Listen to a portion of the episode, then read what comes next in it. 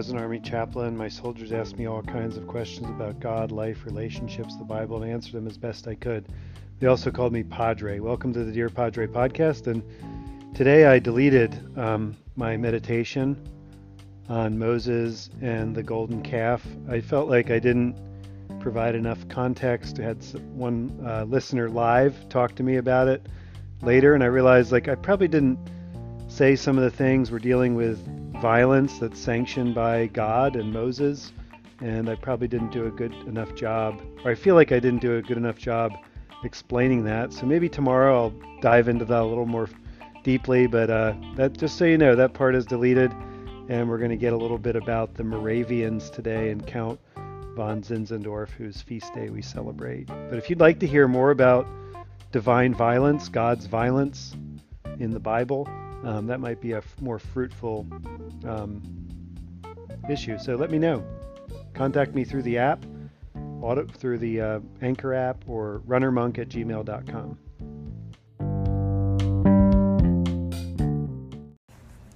Pray a collect for peace, O God, the author of peace and lover of concord. To know you is eternal life, and to serve you is perfect freedom. Defend us, your humble servants, in all assaults of our enemies that we, surely trusting in your defense, may not fear the power of any adversaries through the might of Jesus Christ our Lord. Amen. May 10th, the uh, day the church recognizes Count von Zinzendorf.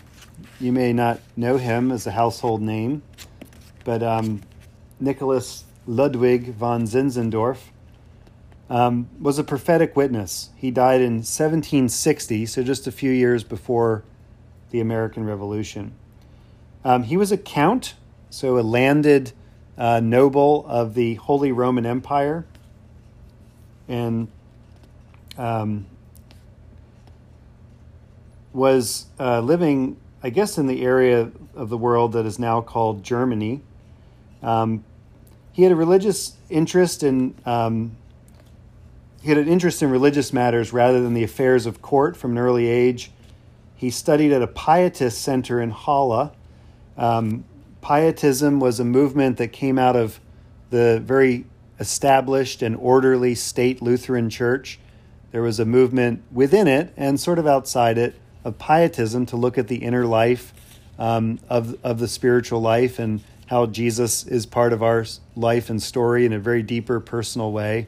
It's one of the precursors to American and worldwide evangelicalism. Um, but pietism was just getting started at that time. It's always existed in one form or another, but I think um, it, it's noted to be here. He developed the theology of the heart, which placed a great emphasis on a close personal relationship with a suffering Savior. This heart religion was not just inner emotion, however, but was a result of a life totally devoted to the Savior. All of life becomes liturgy, said Zinzendorf and even the most mundane tasks can be acts of worship.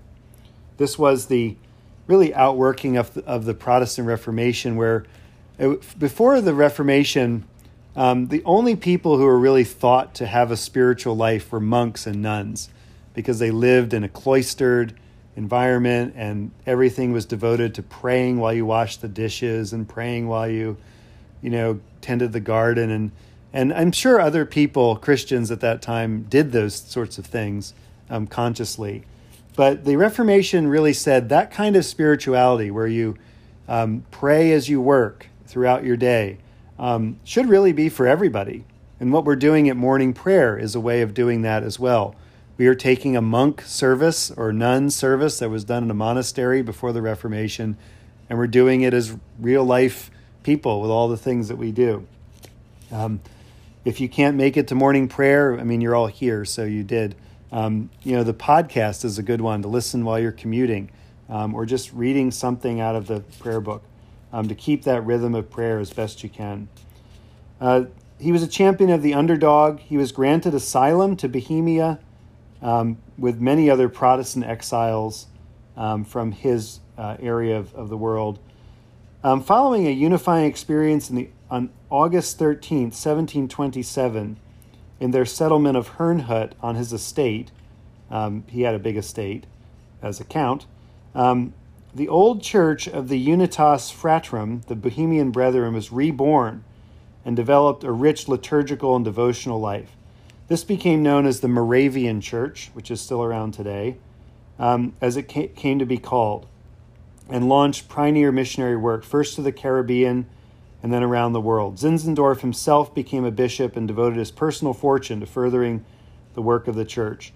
The Moravian Church was a missionary church. I've probably said this before, but um, the way they evangelized in the Caribbean was to take young members of the church and sell them into indentured servitude, um, seven year contracts to work as indentured servants, which was just one step above um, the experience of African enslaved people in the Caribbean.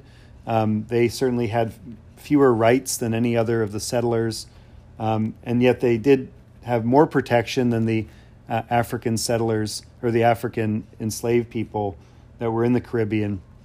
But they were there to reach them. They were there to be among the enslaved people of the Caribbean, which, um, if you look at American slavery during this time, um, the slavery that happened in the Caribbean um, and the uh, experiences of horrific violence there were far uh, on a far greater scale than even anything that happened in the American um, continent, as there were um, just harsher treatment um, in these isolated islands that nobody could really see um, uh, up close. Uh, slave, the institution of American and Caribbean slavery was awful all around, and yet particularly um, gruesome here in the Caribbean. And that's where these missionaries went. Um, they went to be with people that were suffering because they believe that when you get close to the suffering of Jesus, you have to get close to the suffering of the world. We cannot insulate ourselves from the suffering of the world. And Zinzendorf and his, and his band um, definitely believe that. They came to America. Um, they came to um, the area now known as Pennsylvania. I think it was still Pennsylvania then when they settled before the American Revolution. It was Penn's Woods um, there, and their journey was rather arduous from the port in Philadelphia, and they arrived on Christmas Eve um, and decided to settle there along the river, the Lehigh River, um, in a place called Bethlehem because it was Christmas Eve when they arrived there. Later, they went to Nazareth or established the town of Nazareth, Pennsylvania. Um, Bruce Springsteen's famous song "Speedway at Nazareth." Um, I grew up, I lived and pastored in a church in Quakertown, Pennsylvania, named for the Quakers, uh, about seven or ten miles from Bethlehem, Pennsylvania, where the Moravians still live. Moravian College is, I think, the second oldest college in America, uh, or it's one in the top three of old schools. Um, so their their their evangelism uh, and piety and common life was an example to all other Protestants, and definitely had an influence on people here in Texas. Um, the closest we have to Moravians are Moravians who are technically known as Czech Brethren. Um, that's that goes back to the Bohemian Brethren, the Unitas Fratrum that Zinzendorf was part of in Bohemia, and many of those people came here to Central Texas and settled in the area um, from here, I think, all the way um, further north and east of here, and certainly west of here as well. If you go on I 35 to drive to Dallas, you will see the Czech stop.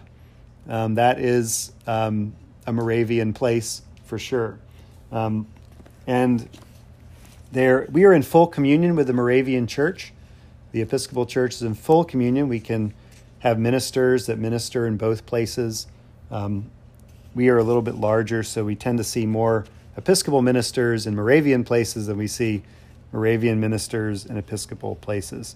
But we do have that shared full communion and understanding of our common apostolic heritage.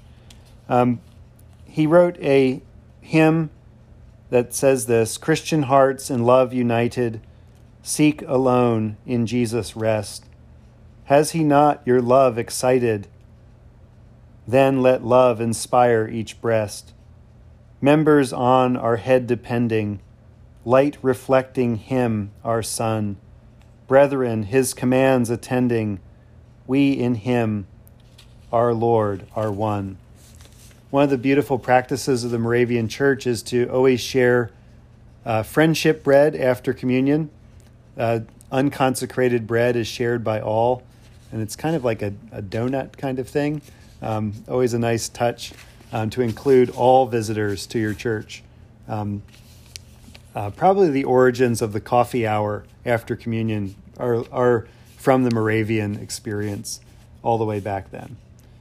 God of new life in Christ, we remember the bold witness of your servant Nicholas von Zinzendorf, through whom your Spirit moved to draw many to faith and conversion of life.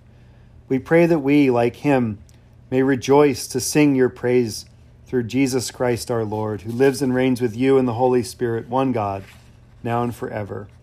Amen.